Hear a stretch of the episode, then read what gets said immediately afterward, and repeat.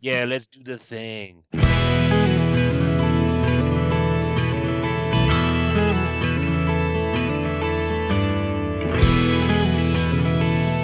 Hello, and welcome to JudgeCast. This is episode number 90. With me, as always, oh, I'm CJ Schrader. With me, as always, my two enchanting co hosts. First off, we have Jess Dunks. It's episode 90. What's with that? I, I don't know.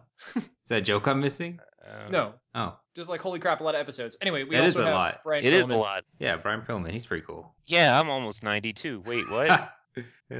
Don't lie about your age. okay, 92. Um, no, it, I just like I was thinking about it when you said episode 90 that we've been doing this a while. We're coming up on 100 soon. yeah, 90. I don't know. I don't But know why by 90 s- seems like so many more than 89, but it does. Right, because it's the home stretch to the three digit number. Ooh. Yeah, plus things that end in zeros and fives are special Yes, for they are. whatever reason. Now, when we roll over to the three digit number, are we gonna have to like put something in there like this is a 2010 review on all of our all, all of our podcasts? No, and not only that, but when I when we switched to judgecast.com and I was uploading all the files, I renamed them to have three digit numbers just in preparation Yes. of this day. This, ah, Now when we because get if you didn't, you'd have a lot of work to do. You'd have to fix all that. not really, I guess it wouldn't Yeah. matter at all, but I did do it. hey, but this is a special episode too, where we're going to go over the uh, release notes or FAQ for Journey into Nyx. Yay! Yay. People really like these episodes because they hate reading.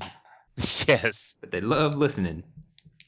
Uh, overall, Journey is not too complex. We only have two new abilities, and they are both ability words, which means that they have no rules meaning. Uh, an old example is landfall. You know, basically, they're just a reminder so that we all have the same word to refer to something. So, the first one that is coming in with Journey into Nyx is Enchantment Enchantment Fall. Enchantment Fall. we were both about to go there. Yes. Um, also known as constellation. So, an example of a card with constellation is Humbler of Mortals. Is what? Humbler? Humbler? Yeah, he humbles mortals. Um, Humbler. He also likes to post pictures on his Humbler account. I don't- I yes. laughed at that Yeah. harder than it deserved. Oh no, we have a Humbler account. We do have a Humbler. We don't ever use it. No. But we have we have a Humbler account. So I guess that would be our Humbler of Mortals. Humbler Yes. of Judgecast. All right, so Humbler is an enchantment creature elemental, and he has a constellation. Whenever Humbler of Mortals, Humbler of Mortals, or another enchantment enters the battlefield under your control, creatures you control gain trample until end of turn. So all the constellation cards are worded exactly like this. Basically, you know, like all ability words. If you removed the word constellation, it wouldn't change how the card functions. In fact, there's a card in M14 with exactly this um, this type of text. I can't remember the name of it off the top of my head, but it it, it would have constellation if it was printed in this set. Uh, beyond that, they're not too complex. They all trigger whenever they enter the battlefield or another enchantment enters the battlefield. Uh, the only other little rules trick to them is if you have a creature with a bestowaway, everyone remembers that. That means something is bestowed onto it. So the bestowaway is the creature that is bestowed onto it. Um, if you have a creature with a bestowaway and the creature it's enchanting or the creature dies, the bestowaway turning into a creature is not the creature entering the battlefield. So it will not trigger Humbler of Mortals or other cards with constellation. So where where is it? It's sitting on your it's sitting on your playmat, uh, enchanting something, and then that thing dies. It's still sitting right there. It didn't go anywhere. Right. Um, an- another thing with constellation is uh, with humbler humbler of mortals. When you play humbler of mortals, uh, and it says creatures you control gain trample until end of turn. If in response to that trigger, someone humbles your humble hum, humbler of of mortal or kills it, coming. yeah, yeah. Oh, shoes on the other foot now, humbler of mortals. Um, the trigger is still going to happen. Okay, if the creature dies or if it loses its abilities or anything like that, it exists. The trigger exists independent of the creature uh, once it triggers. You know, with Humbler of Mortals, if you had said there's going to be a card with Constellation named Humbler of Mortals, I would have expected it to be a white card that makes everything a 1 1. Yeah, I'm with you. Yeah, huh? I, I'm very much with you on that. Like I, I don't know why this card got that name. any any mortal is like a you know they're like Well- yeah I'm a two two and they're like nope I could also I could also see like some sort of black demon also because he you know it ju- he just does that whole humble thing. But yeah, hmm. Hmm. Like Hmm. I'm so humble I gain trample. That doesn't make sense. Well, well, maybe it's it's I humble you because I'm big and going to trample over top of you. Yeah, he's giving his buddies other enchantments humble. And, you know, if some other regular mortals just happen to be there, you know, whatever. Hey, let's talk about Strive. Flavor cast. Flavor cast. Um. So so this is just Fireball, right? It, Yeah. every, everything's a Fireball now. yeah, once again, if Fireball was printed today, it would have Strive if it was printed in this set. Yes. Which is funny because Fireball is considered so confusing that they're like, let's make it a mechanic. So here's so here's the thing. Fireball's Fireball's complicated because it's got an additional cost and it's got X, so you have to do like complex algebra and stuff like that. Right. None of I don't believe any of these spells, any of the strive spells have X in it. It's just how many creatures? All right, this is what you pay. Done. There's no like dividing and splitting and calculations and computing of X and all that good stuff. That's true. So read our read our first Strive card here. Okay, okay. So Desperate Stand is a red and a white for sorcery uh, that says any number of target creatures, uh, any number of target creatures each get plus two plus O and gain first strike and vigilance until end of turn. Oh, Now- I can just give that to my whole team for red and white. That's Well, amazing. great. However, Oh, strive is also an ability word. Okay, so it has no meaning. It's just there to link things together.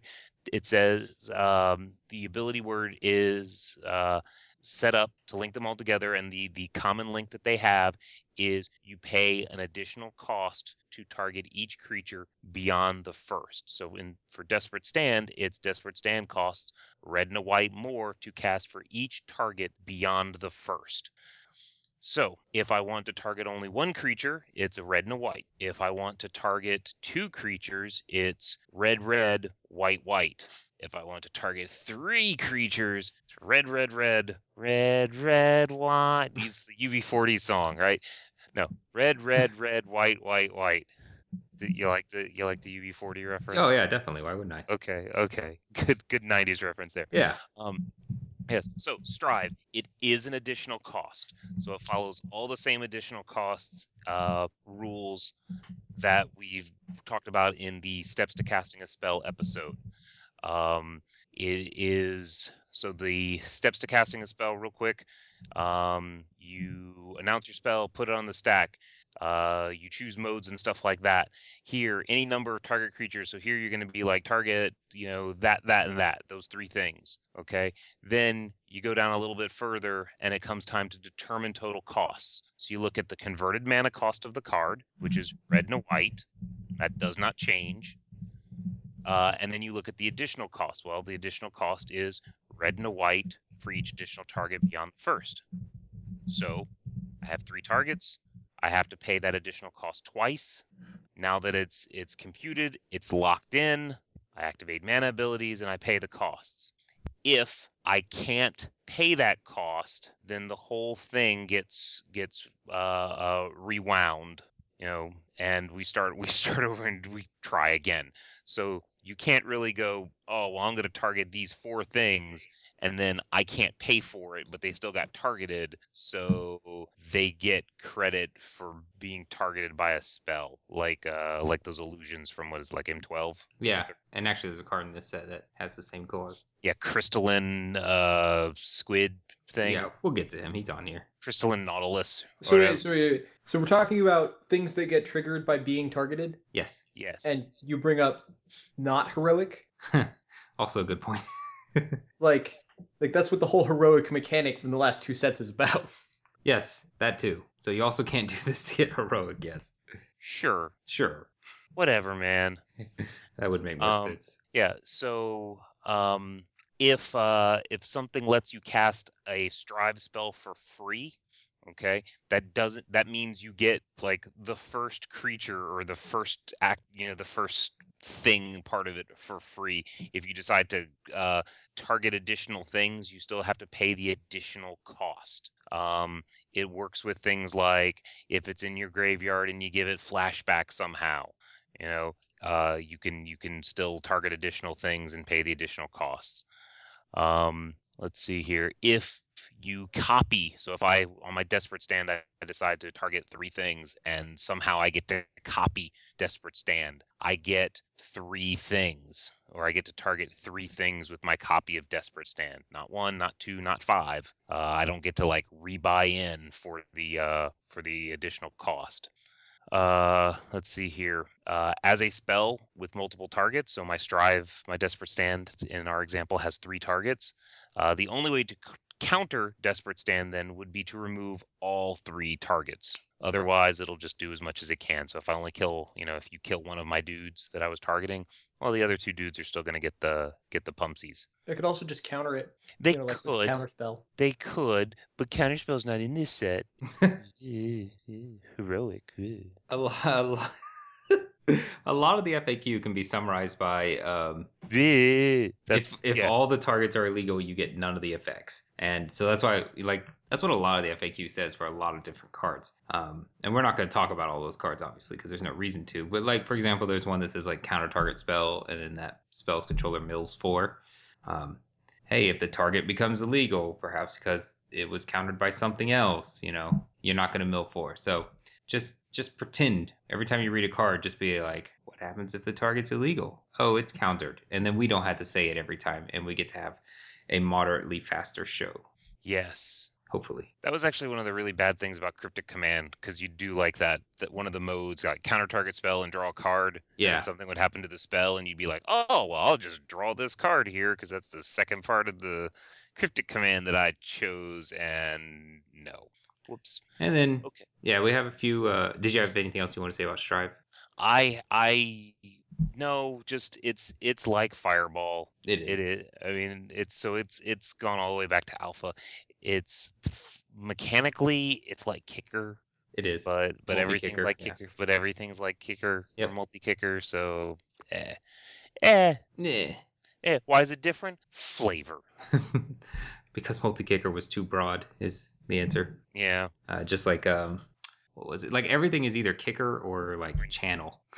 Entwine. Yeah. Or So we have a few returning mechanics. Uh, Bestow is back. We'll touch on that in just a second. Uh, Devotion, Inspired, Monstrosity, Heroic, and Scry are all back. Uh, Monstrosity less, left us for a set, but it's back, and I missed it dearly. But what about tribute? Where's Back with tribute? vengeance. Tribute is out. What? Yeah.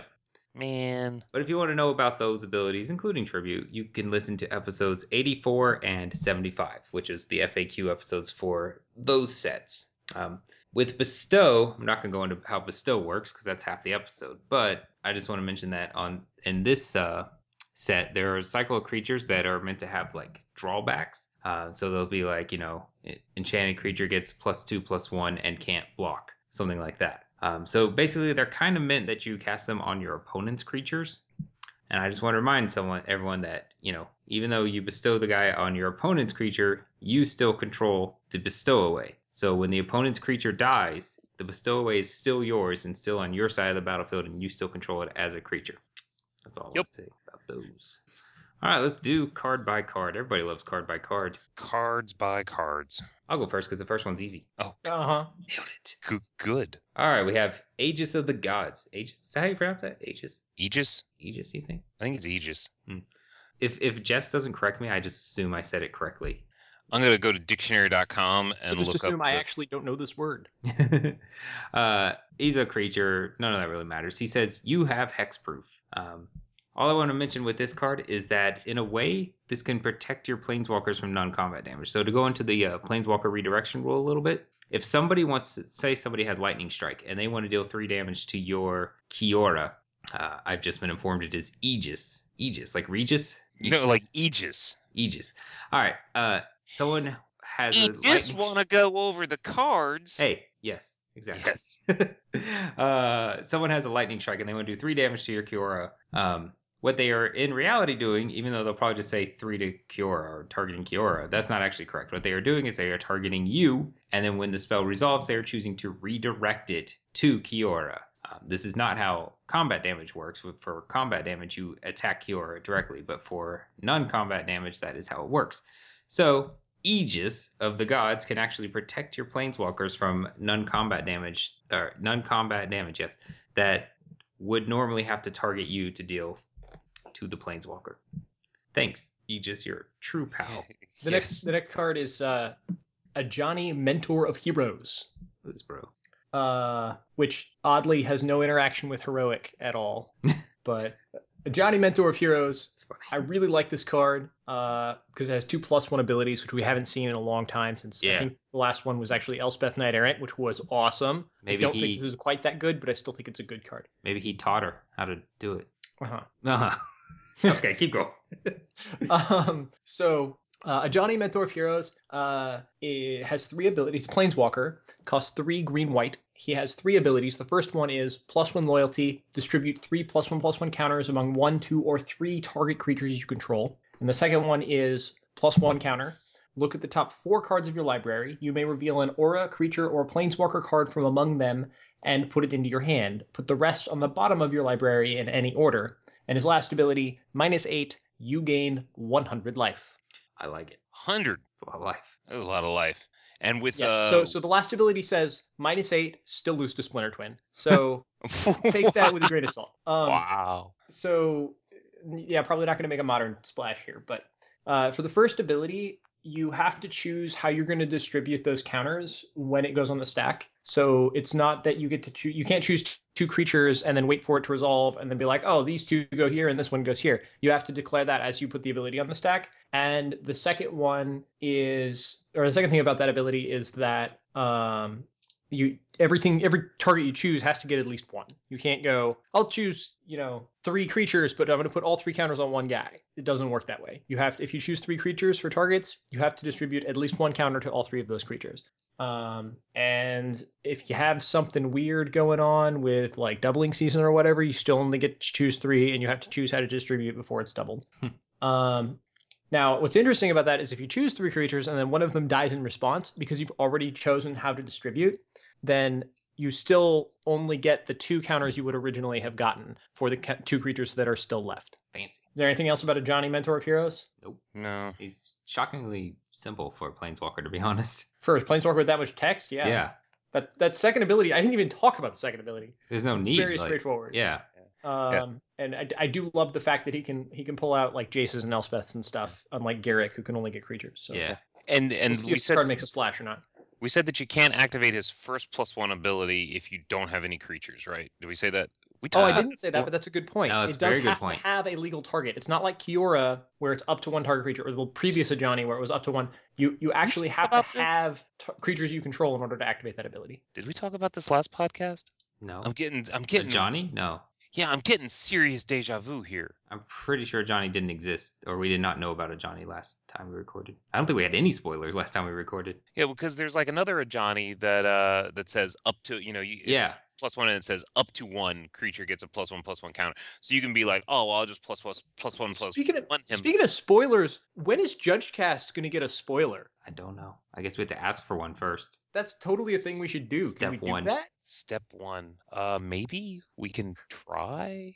Uh, y- you know, hey, how about how about our loyal uh, legions of loyal listeners storm WotC demanding that we get a spoiler, and by storm them and by storm them I mean maybe send an email, possibly, or post to their Facebook wall, maybe, because I mean really storming it that's like so 1700s. Well, That's so, so, what it is is it's an email storm. If there's enough emails and the storm count gets high enough, then we'll eventually get it. There you go. Uh, CJ, can you ask Rosewater what the storm count is on us getting a spoiler, or the Storm scale? storm scale is? No, but how about Athreos? Okay, so Athreos, Athreos, uh, was before he became the god of passage. He was one or two of the three musketeers. Okay. Okay, I think he's a combination of Athos and Porthos and maybe Aramis. I don't know. He just sounds like he should be with those guys, doesn't he? Athreos. 20 minutes in, two cards talked about. Shush. Shush. Hey, shush. We did strive and we talked about bestowaways. They don't count. and and constellation. Okay, Athreos, he is one white black. He is a five four indestructible legendary enchantment creature god. Um, as long as your devotion to white and black is less than seven, he isn't a creature. But we don't care about that because we're rules nerds.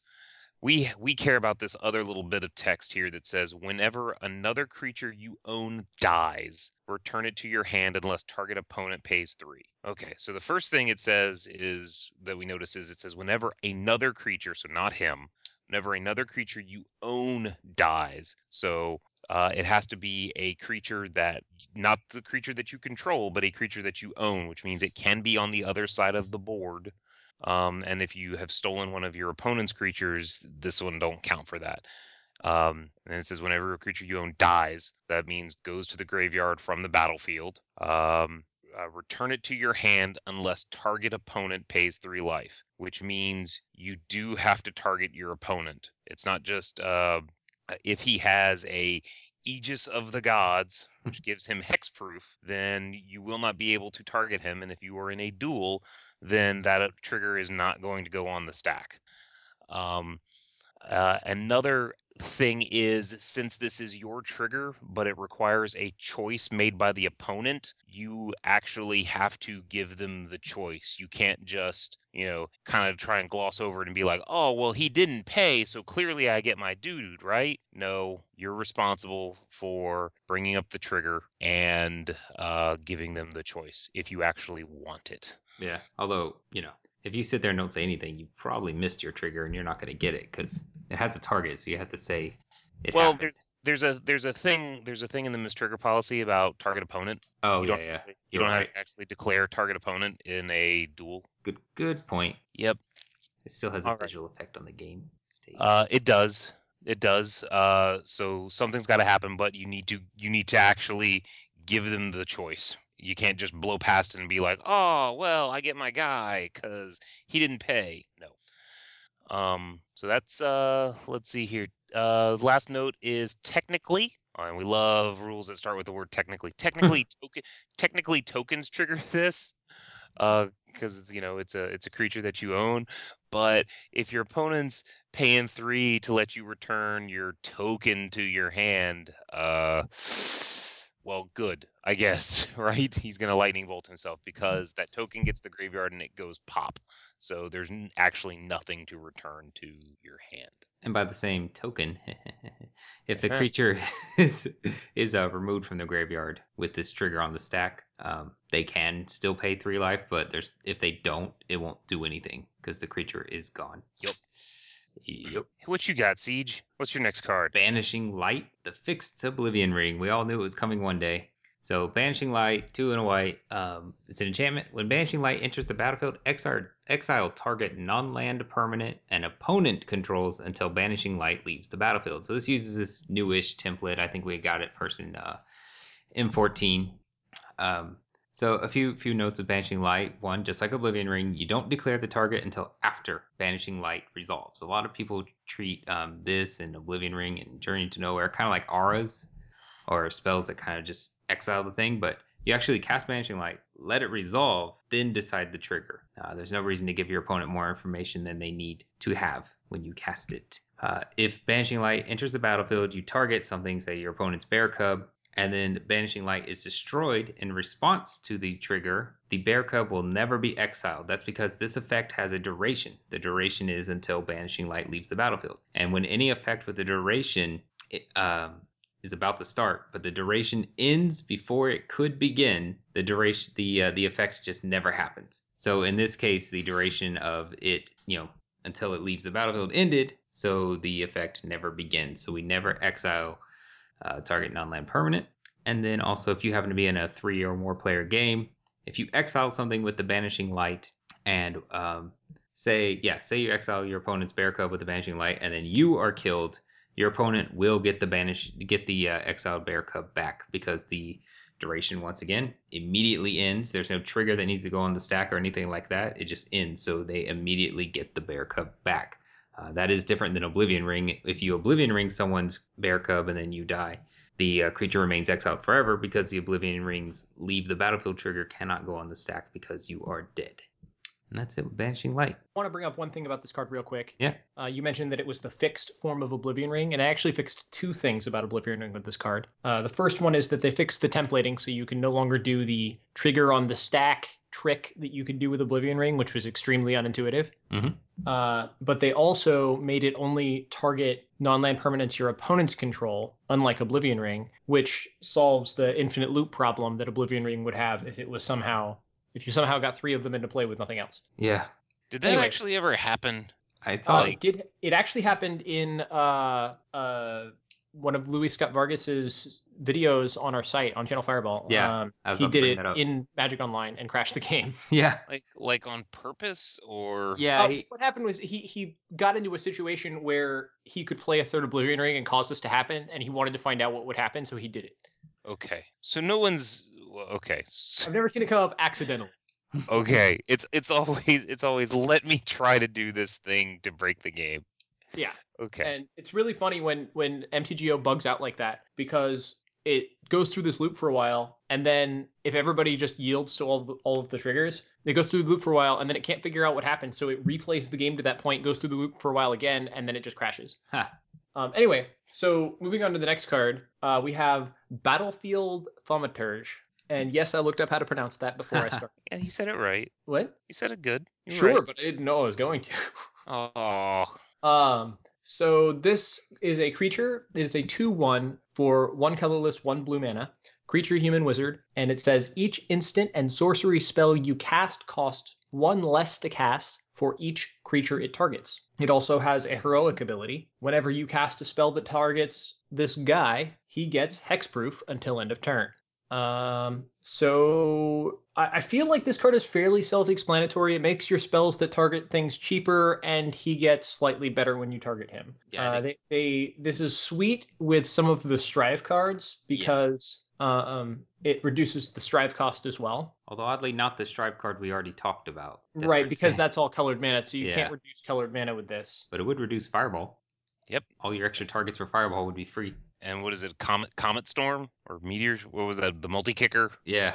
Yeah. Reduce him. Get there. Mhm. And then for some reason Brian's really excited about Hex. Hex it made me laugh. All right. So Hex is a card. It's four. It's four black black.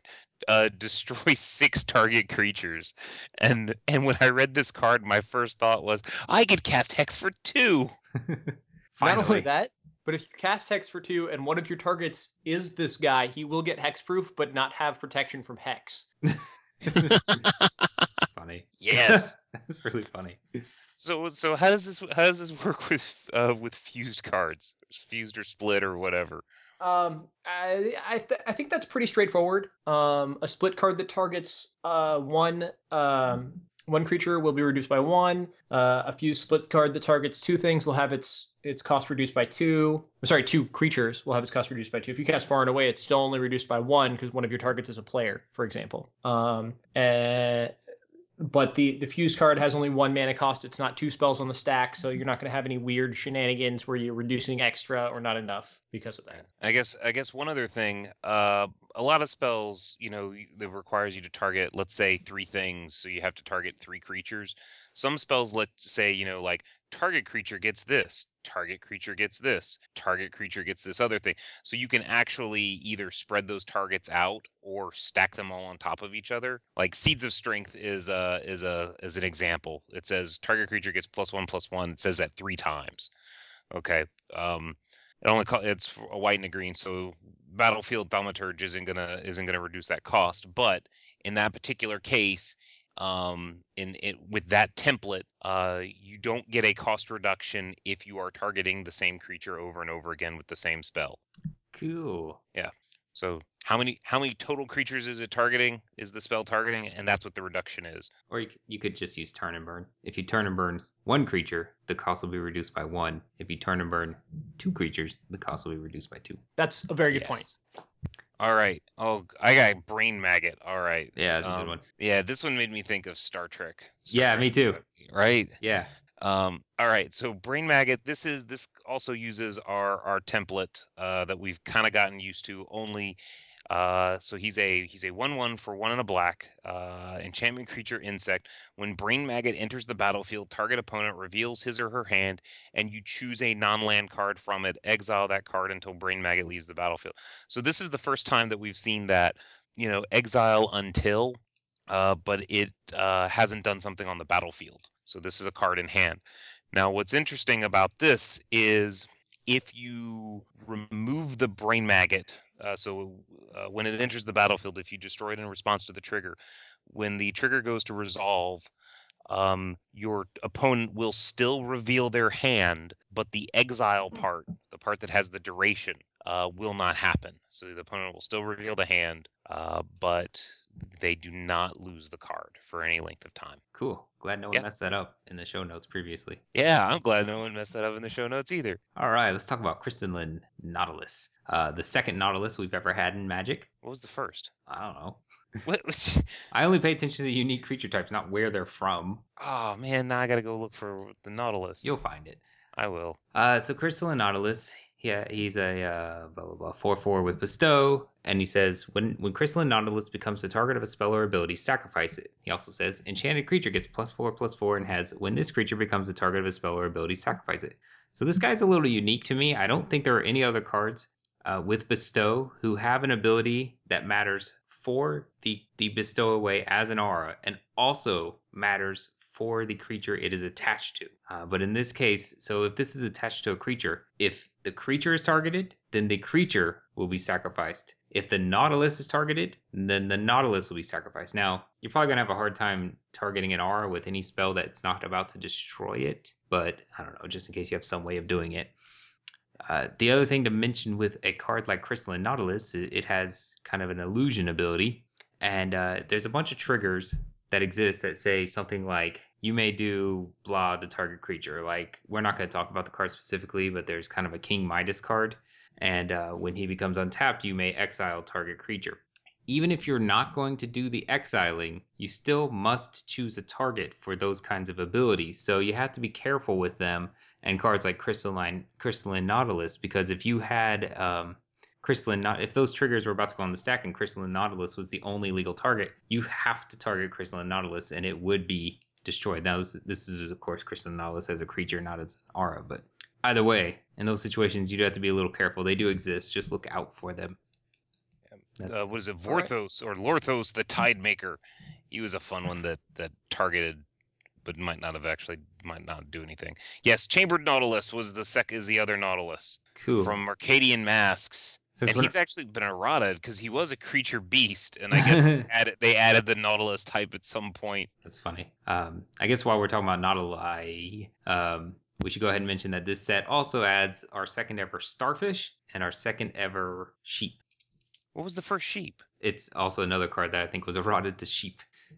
I don't know why they chose to do these things. Well, so the sheep type existed anyways because of like Ovinize and uh, o- Ovinomancer. Ovinomancer, yes. Yeah.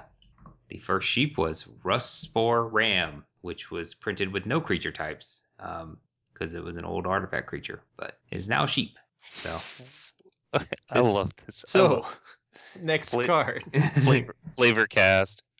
well, we talked about Uh, types last episode. We even talked about unique types. That's why. Um, and we had some responses to that, which I'm sure we'll get into later. No. Um, anyway, so the next card is Dakra Mystic, which looks kind of like somebody with two baseball gloves. I don't know Oh, it does. It does. going on now in that that you've said picture? it. uh like a catcher's mitt and a regular baseball glove with Swing, that, vada, vada. like and somebody threw the the cue ball and the eight ball ladder and she caught them both like i don't know what's going on in this picture anyway uh some underwater pool baseball stuff it costs one blue mana it is a merfolk wizard it is a one one and it has the ability cost blue and tap each player reveals the top card of his or her library you may put the revealed cards into their owner's graveyards if you don't each player draws a card um this is fairly self-explanatory you reveal the Mm. top two cards and then you or sorry you reveal the top card of each player's library and then you make a choice now you aren't making this choice for each player you're either choosing to put them all in the graveyard or you're choosing to have everybody draw them It's a weird i think card. that's all we can really say about that card Yeah, I just I had to read it like five times. Yeah. So I, that's why I I put it here. since since I'm kind of a commander guy, I was looking at that and going, "Oh, this could be this could be kind of tough." Because you you you look, you know, you got three other people flipping over cards, and you got to figure out what uh what you want to keep. Uh, I prefer to just flash in a notion thief, and then I don't have to make any decisions whatsoever. I just I just get them all. everyone's card and then you draw a bunch yes, I get to look at what everyone gets, And if I don't want to draw four cards, like I can just have them ship all those uh those cards to the graveyard. That's funny. That's But really I'll funny. probably probably draw the four cards. All right, uh Daring Yeah, Thief. speaking of thieves, Speaking speaking of thieves, so this card right here has uh if it's for two blue, it is a creature human rogue. It's a two three with an inspired ability um that says whenever daring thief becomes untapped, you may exchange control of target non-land permanent you control and target permanent an opponent controls that shares a card type with it. Um, okay, so uh, we've talked about exchanges before in the past. Exchanges are simple in the fact that if you cannot swapsies, uh, there is no exchange. So bo- both both parts of the exchange has to happen. You have to give and get something. Uh, uh, and because both of these, uh, it targets something you control and something they control uh, there are some ways to stop this exchange from happening. You know, sacrificing a creature, destroying a creature, giving it hexproof, all those kind of good things. Um, now, let's see here. Your target uh, has to be a non-land permanent, but their target does not. But it does have to share a card type with it. So I guess like if you targeted a creature, you could maybe get their Dryad Arbor. sure. I guess. Um, now something something to consider with um, with Daring Thief, like let's say because it is an untapped trigger. Let's say you untap with Daring Thief. Uh, I target my Sol Ring with CJ's uh, Mox. I don't know, just because we can. And then I somehow uh, tap my Daring in response to the trigger, tap my Daring Thief, and untap it back and I get another trigger. So I put that on the stack also, and I target my uh, Llanowar Elf, and I target CJ's Elvish Mystic. Those, those are basically the same card, right? Yeah. Okay. Um, we're gonna do. Um, uh, we are going to do that exchange. Um, and then we are going to do our other exchange. Now, if I try, I can't really try to do any sort of weird swapping anything where I like target the same thing twice in those two effects because when I exchange it, um, eh, that doesn't work. Yeah, I was like, I don't know what you're going. Yeah, you it just do one swap, then do the other swap. Yeah, it just says and if I t- if I did something like if I did something like the Sol Ring and there was like that card Avarice Totem where you could do something clever with like stacking the triggers. Yeah. Okay, you can't do that with this card, No. so don't try. All right, go. I have Deicide. That's sweet. I like this card. Uh, first off, it's a it this way. gigantic spoiler for the uh, the end of the plot, um, since it shows Elspeth stabbing Xenagos in the heart with Godsend, her mythical sword slash spear. I'm not clear what exactly it is, uh, but it reads: It's an instant exile target enchantment. So far, so good. If the exiled card is a god card, search its controller's graveyard, hand, and library for any number of cards with the same name as that card and exile them. Then that player shuffles his or her library. All right. So could I say that I died inside when my opponent decided to cast Deicide? Yeah, you can say that. I won't stop you. All right, so it looks at the card that you exiled. So you, you know you're going to cast it. The only targeting restriction is an enchantment. It can exile any enchantment. Doesn't matter. Doesn't have to be a god. Then it looks at the card in exile and checks to see is that card a god. So one thing is devotion doesn't matter at all here. You know, you could say somebody has only Thassa out and no other cards. Uh, so it's you know, so they don't have devotion for Thassa to be a creature. You can still exile it, and in exile, Thassa is a creature uh, god because her ability, you know, her ability only works while she's on the battlefield. So, so devotion doesn't matter at all. You're going to wipe the slate clean of all the uh, Thassas in their deck. Yes. Um, along those same lines, if you were to clone a god and then deicide the clone, the clone in exile is just a clone. It's not a god. So uh, let's see here. If the exiled card is a god card, so you will not even be able to search their library because the exiled card is not a god. So you don't even get to look. Um, another note, I don't know why you do this, but you don't strictly have to exile any gods that are in their library. Since you were doing a search, you can fail to find. But Well, it says it says since any number, so you can because any number of them in those uh in those zones, so you can quote unquote fail to find in any zone. yeah, that's true. It's kind of like the the the old template uh, when it just says search their graveyard hand library for those cards, because the graveyard is a public zone. Okay, you couldn't fail to find in that zone, but you could fail to find in the hand and the library. Yeah. So you could so this is so this actually allows you to mess up and miss a card, which is which is fine uh, because the old template it was always kind of weird because you missed it and and then it would become relevant like a turn later and you'd get a GRV because you weren't allowed to miss it. Yeah. Yeah, that's weird. Next, Deserter's Quarters. Uh, do you want me to talk about this, uh, just since I added it? Go for it. Okay. Um, I mean, I, I- I can do it. It's fine, unless you wanted to talk about it. no, I just I just put it in for a specific reason. So if you got it, go for it. Sure. This is Deserter's Quarters. Deserter's Quarters costs two. It is an artifact. And it says you may choose not to untap Deserter's Quarters during your untap step. You can pay six and tap it to tap target creature. It doesn't untap during its controller's untap step for as long as Deserter's Quarters remains tapped.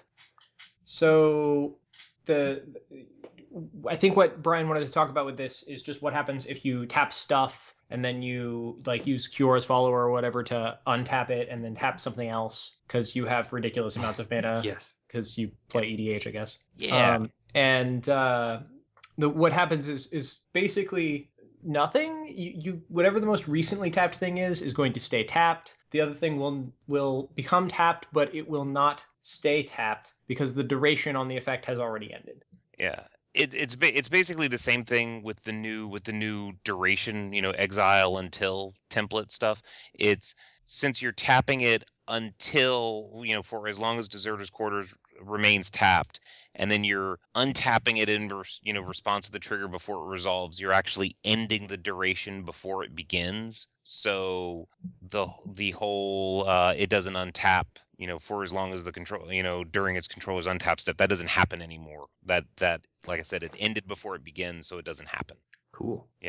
But it still gets tapped you still tap that creature You still tap both creatures. yes Yeah. both. Okay, I think the next one is Bryan's card. Yes. Have at it, Oh. Bryan.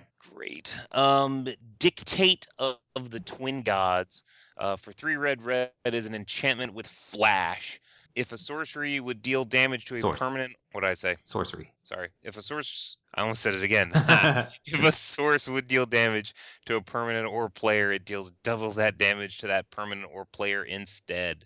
Fancy. So this thing is almost uh, almost a furnace of wrath. Um, it affects both players. Uh, it does have flash, so you can get that in there, surprise them. Um, so if there are multiples, you're gonna damage. Uh, you're gonna double damage and then double it again. So if you have two of these out and you, you know, uh, hornet sting something, Hmm. Uh, it'll do the one damage. It'll be doubled to two, and then the two will be doubled to four. It doesn't go into some sort of infinite loop, okay? Because these are replacement effects. It applies to the event one time and one time only.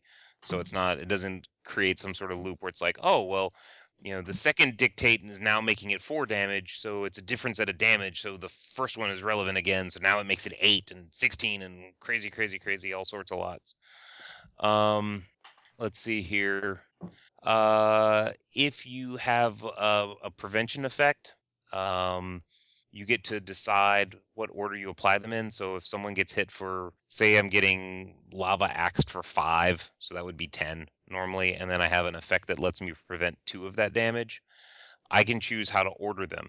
Uh, so I can either apply, I can either choose to apply the damage reduction of two first, and then the doubling, which would be five minus two is three, double to get six. Or I can choose to apply the doubling first and then do the damage reduction. So the five would become 10, and minus two, that'd be eight, which is probably not the way you want to go. Probably. Probably not. Um, so uh, again, the person who is being affected gets to decide. So even though I control the dictate of the twin gods, um, it's the person being affected by it gets to decide uh, how that's going to work. Now, uh, how this is different from Furnace of Wrath is because Furnace of Wrath says whenever a creature or player would take damage, uh, double it. And this says whenever a permanent or a player uh, would take damage, double it. So Furnace of Wrath um, because you double damage to a player, you don't double damage to a planeswalker. You could actually make a decision to say, well, I'm gonna re- we're gonna redirect to the planeswalker first, and then suddenly the damage doubling from the Furnace of Wrath doesn't apply anymore because this damage isn't being dealt to a player; it's being dealt to a planeswalker. Uh, or it could go the other way and you dam- double the damage to the player and then it gets redirected to the planeswalker, but that would also be not the thing you want to do. Um, in this particular case, since it doubles the damage to a permanent or a player, it doesn't matter what order you put them in, it's still going to hit the planeswalker for double. Nice. I guess, Nice. I guess we should mention how this works with uh, trample. So if Okay. I if I have a two two and I'm attacking, so say this is out already. I have a two two I'm attacking and it's a two two with trample and it, it is blocked by a one one. Uh, I still have to. The game doesn't like look ahead and see how much damage it would end up doing. All it knows is what the power of that creature is right now. So I still have to assign one damage to the one one, uh, and I can only trample over one damage. So I can't be like, well, it's going to be four damage total, so I'll do one to the one one and trample over three. Uh, no, I have to assign one to the one one and then trample over one, which both end up getting doubled to two. So the one one takes two, the player takes two. That's all for that. Next card is yours. Yeah, I'll Yep. take it. Disciple of Deceit uh, is an inspired creature. Whenever Disciple of Deceit becomes untapped, you may discard a non land card. If you do, search your library for a card with the same converted mana cost as that card. Reveal it, put it into your hand, then shuffle your library. Seems pretty good. It's like transmute. Yeah, it's weird. So you can discard a non-land card, but if you happen to discard something with converted mana cost zero, you could get a land if you wanted to. Uh, yeah, but that's not what I was going to talk about. So if the card has the card you discard has X in the cost, um, X is zero. I guess that's also true for the if you're searching up a card with X in the cost. Uh, where this gets a little funky is with split cards, which normally we wouldn't talk about, but we're right on the tail end of Return to Ravnica. So let's use Turn and Burn as an example. Turn and Burn has two converted mana costs. They are two uh, and three. So if you discard Turn and Burn, you actually can search your library for a card with converted mana cost two or three. But you can't get like two cards out, and you can't get a card with a converted mana cost five. You have to get a card with either converted mana cost two or converted mana cost three. Also, if you are uh, searching your library for a split card, you kind of get to use the same principle. So, say you discard a Bear Cub to Disciple of Deceit. You could get Turn and Burn because Turn and Burn has the mana cost of two or three. So, is it like, so it asks, hey, Turn and Burn, what's your mana cost? Two. And, and Turn Burn says two and three. And it's like, well, my mana cost for Bear Cub is two. So, looks like you're good.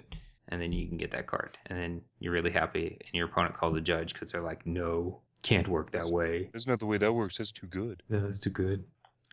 Yeah, I'd agree with that. Too powerful, can't do it. All right. Flavor judge in the house. I'm judge. Um, so the next card is. I'm sorry. Did you have anything else you wanted to say about that card? Nope. Okay. The next card is Eidolon of Rhetoric. It is an enchantment creature spirit. It costs two and a white. It is a 1 4, and it says each player can't cast more than one spell each turn.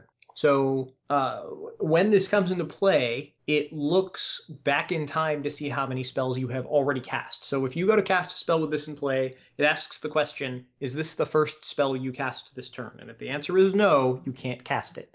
So if you cast Eidolon of Rhetoric, that's your spell for the turn. Um, so So cast it after you've done all the stuff you want to do. Yes. yeah, exactly. So you do a bunch of stuff and then you cast it and you're fine. The other thing it can't do is counter spells. So let's say I have a Prophet of Kruphix in play that gives all my creatures flash, and somebody casts their second spell for the turn, and I'm like, haha, I'm gonna flash in Eidolon of Rhetoric. It doesn't stop the spell that's already on the stack from resolving. That spell will still resolve normally, and then they won't be able to cast anymore.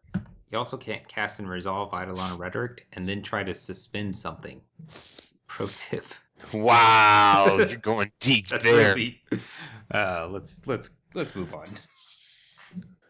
I'll remember that when this card's printed in Modern Masters Yeah. 2. Yeah. Yeah. All right. Eidolon of the Great Revel, Reveal, Revel, Revel. whatever. CJ, how do you how do you pronounce it? I pronounce it Revel. You pronounce it Revel? Yeah. Then, then that can't be right. then. Revel, Revel. You know. Okay. A revel without a clue. All right.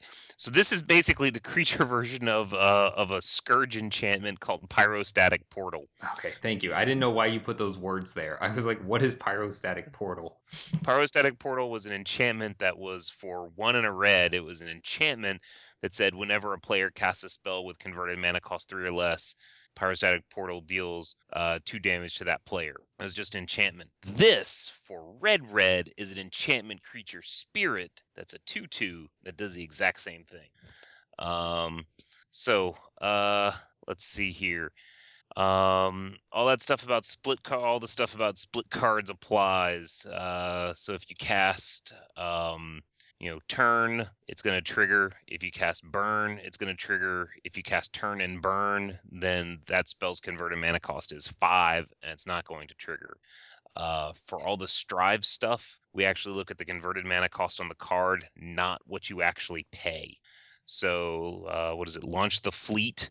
Okay, costs a white uh, but it has a strive cost of I think one colorless. So uh, you know, even if I target like ten things with launch the fleet, uh, I'm still going to get uh, hit by Eidolon of the Great Revel, Revel, whatever. Uh, same with bestow. Same with bestow. Same with bestow. Okay, you're going to look at the converted mana cost of the card, not the bestow cost that you paid. So um that uh there's like a, a a blue what's the what's the blue bestow dude that's like seven to bestow that lets you control the enchanted creature Yeah, I don't know, but okay well you Yeah. know what i'm talking about yeah, yeah, it's It like, it's like it costs one in a white normally, and no it's blue it's a one one just blue? flyer Okay. blue and it's like it's like five blue blue to to steal the to steal the dude um so yes you are paying seven for that guy but his converted mana cost is still one so that's three or less so you're gonna uh you're gonna eat two to the face cool. yes done Wow, I get all the story cards. Oh, you do. What is this? All right, Godsend. It's an equipment, legendary artifact equipment for one white Really? white. We're only on the G's. Yeah, Oh. well, you'll you'll see later on. We start jumping ahead way faster. Way fast.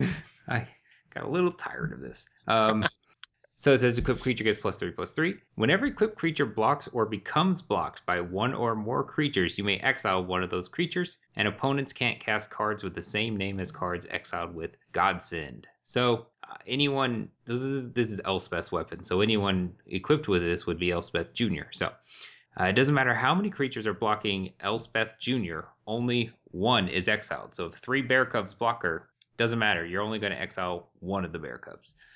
Uh, this exiling ability, though, does not target at all. You just choose a creature as it resolves. That means that it could exile a creature with protection from white, um, a creature with hexproof of your opponents. None of that matters because you just choose. Creature with protection from players? Maybe. you both. Uh, We yes. both jump on True Name Nemesis. Yes, yes, yes, that's True Name Nemesis. But yeah, yeah, I could get True Name Nemesis. Yes. Um, if the godsend is destroyed after exiling something, it the uh, it's the godsend itself that is stopping your opponents from casting those cards. So if godsend is destroyed, they can cast those exiled cards again. And if you somehow exile a land, perhaps a, a mutavault is blocking your guy. Um, even though it's exiled and no more mutavaults can be quote unquote cast, you play lands. So people could still play any lands that might be exiled by godsend, the sword spear thing. Gadsden. And also, it's not an enchantment because it wouldn't fit on the type line. Everybody get over it. Indeed. Get over it. So the next card is Harness by Force. It is a red card, costs one red red, a sorcery. This is another one with Strive. It costs two red more to cast for each target beyond the first. Gain control of any number of target creatures until end of turn. Untap those creatures. They gain haste until end of turn. Uh, you can target your own guys with this and give them haste or trigger heroic abilities. Uh, um, you don't gain control of any attached auras. This is a thing that came up a lot in in Theros draft when you'd take control of a guy that had two counters on a on an ordeal, and you'd put the third counter on the ordeal, and then your opponent would get the triggered ability because they still control that aura. And um, if any of those creatures you take control of have inspired abilities and are tapped, then when you untap them, you get the inspired triggers that result. That's because you're gaining control first, then untapping. Right, but with heroic, for example, if you cast the spell on your opponent's creatures with heroic, they do not get the trigger.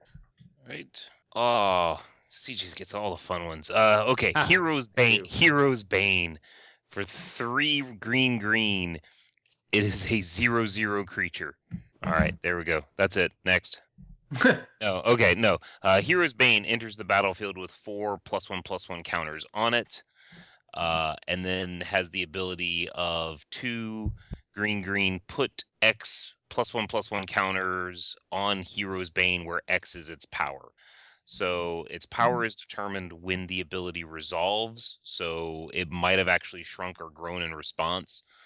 Um, and then uh, if it's power, so so basically, let's say I it's got its four counters on it, um, and there is a uh, uh, a Gaea's Anthem in play, which gives all creatures plus one plus one, and I activate its ability, then its power is five, so I'm going to get uh, uh, five plus one plus one counters on it. So it's not doubling the counters; it's doubling its power. So if you have other things like that white flash enchantment that gives creatures uh, plus one plus one plus two plus two, whatever. Two. Yeah. Okay. And then if for whatever reason um, its power is negative. Why is this comment in here? If its power is negative, okay. If its power is negative when its ability resolves, just put zero counters on it. Because it's that old Beastmaster trick where it gave all your creatures plus X plus X, where X is the Beastmaster's power. And you could, in Uh, response to that trigger, make it negative and kill all their creatures. Okay. Uh, I'm just pointing out that this does not work with Hero's Bane. Yes. That's it. Uh, you can't Alright. put negative three counters on something. You can give something negative three, negative three. They're two different things. All right. Go on. Do your Kruphix, God of Mana. I will. Kruphix, God of Horizons. He has all the normal god stuff. He's blue green. Uh, he says you have no maximum hand size, which I actually did not know he said that because everyone only talks about the next ability, which if unused mana would be empty from your mana pool, that mana becomes colorless instead. For some reason, I see the question come up a lot of whether or not you get to keep the mana. this is a replacement effect. It's replacing the mana emptying from your mana pool with instead of emptying, it now just becomes colorless. So yes, you're keeping that mana for as long as you have Kruphix. You do not have to use it at the end of every in, uh, step or phase. Uh, this is a little different from Omnath, but because Omnath just says that mana doesn't empty at the end of your end steps or green mana. Um, he's an old card from Zendikar block. I think he's from Rise of the Eldrazi specifically. Yeah. So, and he he he's a little different because since green mana doesn't empty from your mana pool, it actually doesn't trigger this replacement. It, it it whiffs on this replacement effect too. Like they don't interact. Oh, yes, that's true. If you had Omnath out, uh, all your green mana would remain green forever, but any colored mana would still become, uh, and any other colors would become colorless. I, I love the fact that this specifies unused mana. that's true. Like That's Like- unnecessary. if if unused mana would empty, but if mana you've already used would empty from your mana pool. Well, well, think about this. If if used mana would empty from your pool, okay, or if it just said if mana would empty from your pool, it becomes colorless instead. You would suddenly start wondering, well, if I cast a spell, mana's being emptied from my pool. Mm. So does that become color? I guess that's a reasonable question. Yeah. Okay, so it's probably it's probably on there. Like it seems it seems silly, but if you took that word out, it would suddenly become like, wait, what? Uh, if Kruphix is, let's say, afflicted by Deicide, uh, you have until the end of the current step or phase to use the mana. So you'll have a bunch of just colorless mana, and you can just you you have until the end of the step or phase when it would normally empty. Bust bust out those winding canyons, y'all. Uh, Lands that let you play creatures that fly. as though They had flash. All right.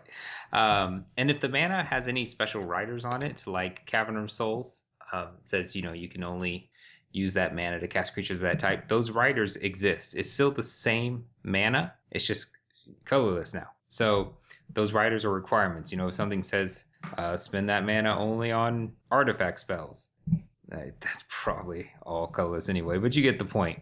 Uh, that that still exists. Um, Boseiju, who shelters all, I think is the name of that card, which makes the spell uncounterable if you spend mana on it. That is still uncounterable. It's still the same mana. It just might have become colorless. Hmm. Hmm. Hmm. Hmm. Hmm. hmm. Next card. um Storms. Keranos, God of Storms. Costs three blue red. Uh, legendary enchantment creature god. It is indestructible and does all the other normal god stuff uh, with the devotion thing and seven devotion and whether or not it's a creature. Uh, it says reveal the first card you draw on each of your turns. So that is only the first card you draw and only on your turn. Whenever you reveal a land card this way, draw a card.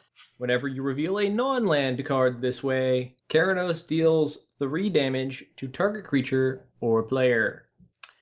This one is a little interesting only from a policy perspective, in that even though it uses the word whenever, it's not three separate triggered abilities. It's one triggered ability that you can screw up. No, this this is What? a uh, uh, replacement effect that can cause two triggered abilities. That that's what's weird about it. Oh, oh yeah, you're right. Yeah. My bad. I read it wrong. Well, don't I feel bashful? All right. So, uh okay. So, So the real the reveal is mandatory. yeah, Yeah, so you reveal it and obviously you have to reveal it. Uh that is not a triggered ability, it's just a thing you have to do. You have to reveal the card. Um and then, you know, if you reveal the land card, well, then the trigger says draw a card. And if you reveal a non-land card, then the trigger says deal 3 damage to target creature or player. Yeah. And if you forget and just put the card into your hand, uh, yeah, Game rules of election. GRV. Yep, GRV, and we're probably not going to rewind that. No, that's really awkward to rewind it. Um, some so uh, obviously we're talking about competitive events, um, but some judges may be tempted to try to do the GRV upgrade, which has to do with misplaying hidden information. Um, it used to be, you know, basically it used to be what used to be called failure to reveal, and they're like, hey, the title of that old infraction kind of applies here you know, without actually looking at what the infraction said. But this is not a GRV upgrade. This is just a GRV. You you failed to reveal the card. That was what went wrong. You did not misplay hidden information. Right. Yeah. Yeah, we could go we could go deep into that, but it's a little bit weird, but yeah, just make sure like, you know, put a put a bead on top of your library. Just make sure you reveal that first card. It's in your best interest anyway. Yep. All right. Uh, now let's see here. Uh, launch the fleet. Okay, so for a white, it's sorcery. Until end of turn, any number of target creatures each gain. Whenever this creature attacks, put a 1 1 white soldier creature token onto the battlefield tapped and attacking. And it has Strive. Launch the fleet costs one more f- to cast for each target beyond the first. All right, so I pay my one to give my bear give my bear cub this extra ability, and I attack. Uh, when that token enters that battlefield, I get to decide uh, who it's attacking. You know, which planeswalker, which player. At that point, um, the tokens, while it's put into play, tapped and attacking, it did not actually consider it's it didn't actually attack for spells and effects that care about creatures that attacked. Um, and let's see here. If for some reason you launch the fleet twice on your guys, then each attacker will generate two tokens, as there are two triggers now. Cool. So this card is right up there with with release the ants for should have had an exclamation point in its name. Ooh, I mean, yes. Kaboom got one. I was about to say how many cards have one, and the only one I can name is Kaboom. Uh, Uh, there's Kaboom, and I two think there- arms. There are actually two. To Arms. To Arms also has one. Yeah. Wow. Yes, To Arms has one. All right, Master of the Feast. This guy's another kind of policy one. Um, he's but he's three mana, five five flying, uh, black creature, so that seems fair. He also has a little bit of text called "At the beginning of your upkeep, each opponent draws a card." Uh, this is a, a pure example of a detrimental trigger, which means if you, first off, even though your opponent is the one doing an action, it is up to you as the controller of this card to remember the trigger. If you can't just be like, oh, let me just rush through my upkeep and go to my draw. Oh, you forgot to draw your card. You missed your trigger. No, it's your trigger, the controller of Master of the Feast. Um, if you're intentionally missing it, that's cheating, but we're going to assume you're not doing that. If you miss it on accident, because this is a generally detrimental trigger, uh, you will be receiving a warning for that, and it has the normal upgrade pass. So make sure to remember your Master of the Feast trigger. Once again, And and to clarify what CJ said, he meant we're going to assume that for the purpose of this example. We are not going to always assume oh no, yes, that, that you that you are not cheating if it comes up. We might go, wait, this looks like cheating, and deal with it appropriately. yeah, yeah. yeah. yeah. The next card is Polymorphous Rush. Have fun. What? I said have fun. with I- this. I mean, I, I like this card just because this sounds like a new energy drink. it's because we needed a new Mirrorweave. I just really wanted one. Need that extra kick. Drink Polymorphous Rush. I do like that everything became boars. Um, so that seems to be a theme, like with Turn to Swine. And anyway, um, so it costs two and a blue. It's an instant. It has the Strive keyword, not really a keyword, but ability word. Uh, Polymorphous Rush costs one and a blue more to cast for each target beyond the first. Choose a creature on the battlefield. Any number of target creatures you control each become a copy of that creature until end of turn. Uh, so interesting stuff about this. This this this does not target the creature that's being copied. Uh, so you could copy something that has hexproof or shroud or protection from blue. So if I want to copy my opponent's Geist of Saint Traft, that is a thing I can do. Um, it only makes creatures you control copies, but you can make them a copy of your opponent's creature. So you, you can't make your opponent's creature a copy of something you have, but you can make your creature a copy of any creature on the battlefield. Um, it copies the printed text of the card, which is something we went over in our layers episodes And our copy episode and our copy episode. called uh, Dude Um, Copy. so I'm not really going to get into that, but but if you copy a zero zero Hydra, you're going to have a bad day. if you uh, if you have a monstrous creature that's attacking and you copy uh, a different creature with monstrous, uh, you could not get counters for activating your monstrosity ability again. And this is a thing that came up already with some cards in in Theros is that is that once a card is monstrous, it stays monstrous, and if it becomes a different kind of creature with a monstrous ability and you activate it, it, it doesn't really do anything. Um, You can skip that last one if you want. It was just yet another example of copying things. Yeah, we, we kind of beat copying into the ground in a few different episodes, so I, I don't feel we need to go over this a lot. If, if you have some issues with this, you can either email us with a question, or you can go back to one of our copy episodes or our layers episode and and and listen to that, and it, we go into it in pretty significant detail. Okay. Hey, CJ, Yeah. can we can we swap? I want to talk about I want to talk about the white card. Please do. All right, Okay. Prophetic Flamespeaker. Uh, he's a bro. He's a 1 3 with double strike and trample. And whenever Prophetic Flamespeaker deals combat damage to a player, exile the top card of your library. You may play it this turn. So, first off, we don't actually normally see double strike and trample together. Um, but double strike and trample is kind of kind of interesting in that if if say he's blocked by a 1 1, um, the, if the first strike kills the 1 1, he still gets to do double strike damage, and that's because he has trample. If he didn't have trample, he would not get to do the double strike, uh, the second strike. But more interesting is his his uh, triggered ability. So all it does is exiles the top card. Oh, of your library. Ooh, I actually initially read that as the opponent's library. Uh, it exiles the top card of your library and gives you the option to play it this turn. But all of the normal timing rules apply. So if it's a sorcery, you still have to cast it. Um, you know, uh, presumably this happened in the middle of combat, so you can't cast it right then. You have to wait till your second main phase when the stack is empty. Um, if it's a land card, you can play it, but you can only play it if you haven't already played a land this turn. And if for whatever reason, say you can't, uh, you still have to pay all the costs for the spell as well. So say you can't afford it or it, you just don't want to cast it. If you choose not to play it this turn, um, it will be exiled forever. Did you mention that you also still have to pay the cost? Y- yes. Okay. Yeah. Yeah. You still you- play it. It's kind of like it's it's kind of like it's a pseudo additional card in your hand. Um, I think we're going to be seeing this effect a lot more on red cards. Yeah. It's It kind of to be a, a a new thing they're giving them, um, starting with Chandra, the the Elkin jar ability or whatever it is, bottle. All right, talk about. All right. I'm going to talk about Quarry Colossus. I hate these effects. I I hate the questions that these things generate. All Yeah. right, so it's five white white for a creature giant, five six. When Quarry Colossus enters the battlefield, put target creature into its owner's library just beneath the top X cards of that library, where X is the number of planes you control. So if you control two planes, because he's got white white in his mana cost, it is going to now be the third card down. It is under the top two cards. Okay, if you control no planes, then you're going to stick it on the top. If you control a billion planes, then you are, and you only have 20 cards in your library, uh, because I guess you were using this the infinite number of land in your sideboard rule, uh, for uh for sealed deck for the pre-release. Then you're going to put it on the bottom of your library. All right. So now here is a question that's been going around the judge forums for the last two days. I want to talk about for a second. Okay.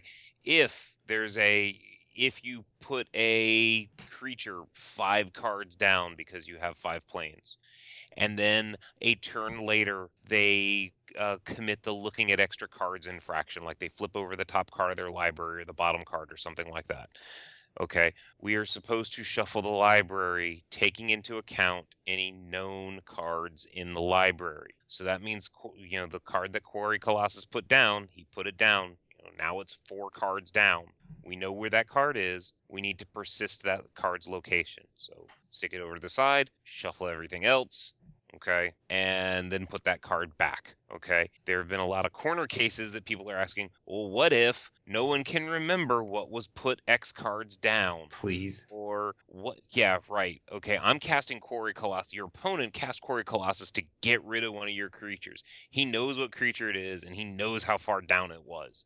Okay, but what if there's like two of those creatures back to back in the top of the? No, just common sense. Common sense it, people. Come on now. Okay, this is this. You're not going to run into a situation where they can't remember how many cards down it is. You look at the library, cards in the library. They can't remember what the creature is. You can't figure out how far down it is. That's not gonna happen. Okay, rant over. no. Oh, hey, hey, speaking of rants. speaking of rants, All right, all right, all right, all right. of course Jess gets it. yeah. What's that? You don't even have to read the card. Okay, so this is this card is Scourge of Fleets. You don't even have to read it. It's all about the art.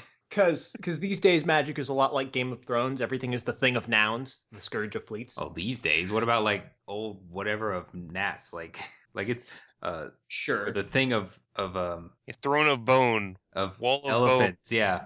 It's been like crash of rhinos. Like Well, I mean, that's Yeah. a real thing, dude. Come yeah, on. now. but there used to be like it used to be this ramp- to say Kraken, Kraken, depending on how you want to pronounce it. okay. And it's a six six. Now it has an ability, but I don't think we need to talk about the ability. The the important thing about this card is that the art is a depiction of this this Kraken going up and and trying to eat what appears to be a relatively moderate sized ship Yes. that, that maybe could fit in its mouth, maybe in one bite. yes. It's a six six. Yes. It is physically smaller than a colossal whale. Colossal whale. It is physically smaller than a colossal whale. What the heck, guys? From an M14, yeah, from an M14, colossal whale is gigantic. Cause look, you can really tell the size of this guy because he's got little scale sharks around him that that really show his scale as as as compared Oh, to he a shark. Yeah. Whereas colossal whale, like like every time I bring up colossal whale, I know people go look at the art and they're like, he doesn't look that big. But then I have to tell you, look to the right and look at that other ship that is smaller than colossal whale's eyeball, and then you'll start to get a uh, a sense of how wrong colossal whale is. So it's very upsetting that they made this guy. They made him a six six, yet he's it definitely Yeah. smaller than colossal whale. right. Come on now. It's ridiculous. I might quit magic over it. Magic Right. is ruined forever. Yeah, well, I mean, obviously they have to do this. Rosewater just did his 20 things that almost killed magic, so obviously this is the 21st. This is the twenty first. This I mean, the if Slivers can get on that list, this has bugged me way more than Slivers ever did. right. I, I put profanity in the show notes over this card. and for the record, a pirate ship, the magic card pirate ship is a 4 3. So I really feel like, I don't know, something's not right. Like if a pirate ship is 4 3 and this ship is a, and that whale or that kraken is a 6 6, I, I don't know. None of it's working out here. Yeah. So so here's the thing. Six pirate ships can sit back and take the scourge of fleets out. So a half a fleet of pirate ships, because I'm assuming a fleet, you know, right? I mean, that seems like a decent number. A Yeah. dozen. A half a fleet can take out a scourge of fleets. Something's something's wrong. just It just doesn't make sense. Flavor Judge Cast. Uh, yeah, this card realized Welcome my worst, Cast. my worst fears. Eh, All right. that was it. That was it. Yeah. Seg- All right. Segue into Who wants worst to talk fears. about it? You, Bryan? Go for it. I get okay. I don't even know what this card does. Okay, seven. It's worst fears. It's seven in a black for a sorcery. You control target player during that player's next turn. Exile worst fears. All right. What is what is this summary note? No, you can't make them do that. Yes, whatever you think you can make them do, you probably can't make them do. Okay. Yeah. Basically, they still do everything. You just make decisions for them. You can't make them. Uh, you can make them tap their mana. You can make them cast their spell wrong. You cannot make them concede. You cannot make them buy new sleeves for their deck. um, you cannot make them go get you a soda. Um, You can't make them draw extra cards to get a game can't loss. you can't make them draw extra cards to get a game loss. You do get to look at their sideboard, okay? Um, uh, you cannot make them write their notes in Sanskrit, I guess. Uh, let's say you just simply or, or more relevantly, you can't make them write their notes in English. Sure. Yes. Um, you simply control all of the decisions that they make. So anything that they can see normally, you can see. Uh, you decide their attacks, what spells they cast, that kind of thing. Um, you are there is not you are not them for the purpose of spells and effects. You are just merely a puppet master, and they are dancing on your strings, but they are still them. So things that trigger off of them doing things and you doing things, they still trigger off of the correct person.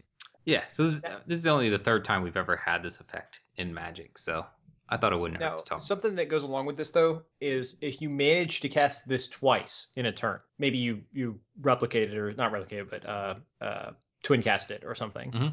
Um, you, you only get to control their next turn. You don't get their next two turns. Yeah, that's unfortunate.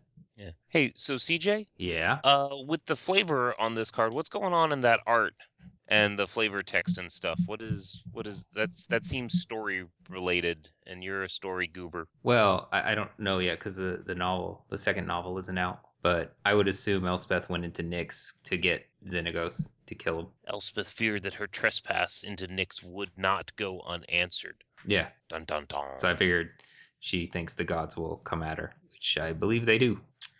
Yeah. All right. I don't. I just don't know yet. Uh, I will. In So I think that's the last one. We've gone over all of the cards from this set that we wanted to touch on in this podcast. Thank you for bearing with us. that's correct. Yay! All of them, including the whale. I mean Kraken. The Kraken. All right. Uh, we. I think we will be skipping emails this time, as I suspected. This one went a little bit longer than we want our shows to be these days. Gone are the days of two plus hour shows. Um, here are the days of 1.5 hour shows. Uh, but we did want to talk about some projects uh, Bryan and I have worked on, individual projects. Um, I'll go with mine first because Bryan's is actually more important, so I want to end with it. Oh. Um, but they are there are um, judge classes on the wiki. If you go to wiki.magicjudges.org, uh, and if you look at the front page, you can go to judge classes. Also, I'll, I'll have a link in the show notes. But I went through those classes and um, they've been a little outdated. They were originally all in PDFs. Um, they were created by Floridians. Um, I don't know who specifically to give credit to. Um, Uh, Sean Copeland. Sean Copeland, sure. Um, but they, they were all PDFs, and, and I went through and I converted them to wiki format, and I also updated them because they were way out of date. But if you're looking to move from level zero to level one, uh, that you are exactly the target of these judge classes. I also added a few lessons on the um, MTR in the JAR, and uh, had to completely rewrite the uh, the lesson on keyword abilities and standard. And I'm really really mad at Return to Ravnica. like part of me just wanted to wait till it rotated and then do it. But um, honestly, Theros isn't far behind it. Theros has like nine abilities or something crazy. Oh wow. So yeah, I mean, if you're if you're the type listening to this podcast, you're trying to make level one, uh, I think it's a great resource to go check out. Uh, I wouldn't have put this time into it if I didn't think it was a good resource. Um, it has practice tests for you to take after each class. You know, I, I think it's a great way to move from level zero to level one. I, I know it's helped a lot of people. Yeah, it's even been translated into a few languages. So Uh, it is. those translations are probably out of date though. Yeah, but still, it was. Um. So yeah, the judge the judge classes are. Um. So I've run them uh, a few times based on the content on this on this uh, on this wiki. Uh, it will help people get from L zero to L one. Uh, plus, it gives you a lot of ability to to talk to people about things. They get to ask questions, that kind of thing. It's a it's a really great resource if you are interested in mentoring, or if you just want to kind of do a study at your own pace thing. So, and since it's a it's on the wiki now, it can be updated regularly. Yes, uh, I have no intent to up to maintain it from this point on. Although there is a team uh, that will be doing that, but this is a wiki, and if you go on there and you're like, "Hey, they haven't added the text for constellation yet," or whatever, um, just add it. It's not hard. All right. That's kind of the point of the wiki. Well, I'm I'm gonna I'm gonna contradict that on mine. but Sure. we'll- yeah. All right. So so uh, mine is a project uh, that I'm very proud of uh, called the Annotated IPG. Uh, we kicked around names like uh, IPG for Dummies, but we figured that that would probably not go over so well. Um, what it is, it's also on the wiki. If you go to the wiki, it's not on the front page yet. Uh, it's that new. Um, and but if you type in the search box annotated IPG, it'll take you to the main page. And what it is is every sentence in the IPG with a paragraph explanation of what it means. Okay, so it is it is a very very detailed deconstruction of this sentence. You know, when it means uh, when the sentence says uh, uh, uh, don't upgrade this if the card, you know, when talking about GRVs, you know, don't upgrade if this card was ever in a uniquely identifiable position. Okay. A lot of people read over that and they go, oh, if it's ever in a uniquely, if it's currently in a uniquely identifiable position. No, that's not what it means. And we go over in detail what that means with examples. Um, uh, so I've, I have a team of about uh, eight people who helped me out. Uh, just this week, we're working on getting a French translation posted to the French wiki. Um, it is a great resource for people who are looking to get to dip their toe into competitive uh, REL, uh, or if you are a player and you want to read it to know what us judges are looking for and what things mean. Uh, it's got definitions of rel, you know, description of the philosophy, all that good stuff. Uh, and yes, it is a wiki, but since it is translated into other languages, I'm trying to keep kind of a tight control over it so that if a change is made, I can communicate that change to the people who are uh, uh, managing it in another language. So if you read it and you want to make a change, uh, send me an email instead, and I'll try and incorporate it. But it allows me to uh, to kind of farm that stuff out to the groups and kind of keep everything in lockstep. And it will be updated with the next IPG when it comes out. Uh, so we are maintaining it. Have you put a tag at the top of that page that says not to update it? Uh, I have not. That seems like a good idea. Well, here's the thing. What I'd like to do is I'd like to do the thing that makes it uh, like there's certain pages on the wiki that you can't actually edit Yeah, official sources. official sources. So I'd actually kind of like to to lock it down that way. Um, but I don't think I'm going to be able to. But it seems kind of weird to to to yeah, I don't know. I've thought about it. It hasn't turned out to be a problem yet because I don't think anybody wants to get in there and uh, you know if there's a team if there's a team actively managing it, then people probably we have a hard enough time getting people to edit the wiki who are supposed to. Right, right. you know, I don't think I'm gonna have to worry about them rogue wiki editors too much. But I think I think the annotated IPG is it's very cool. I think it's very good. Uh, I've looked over some sections of it. Uh, maybe we maybe we can get clues to read a have a uh, an Oh. audio annotated IPG. A dramatic reading. yeah, if, if anything else, players, go look at it, go use it to settle arguments amongst yourselves. yeah. If anything else, please, it's it's right now uh, uh, uh, number thirty in the most viewed pages on the wiki, and it's only been out for about two weeks now. So I really want to get that count. I want to get it in the top ten by the end of uh, next month. So go do that. I don't get anything other than personal pride, but uh, I still wants it. All right, so links to those will be in the show notes. Uh, like I said, we're going to skip emails this time.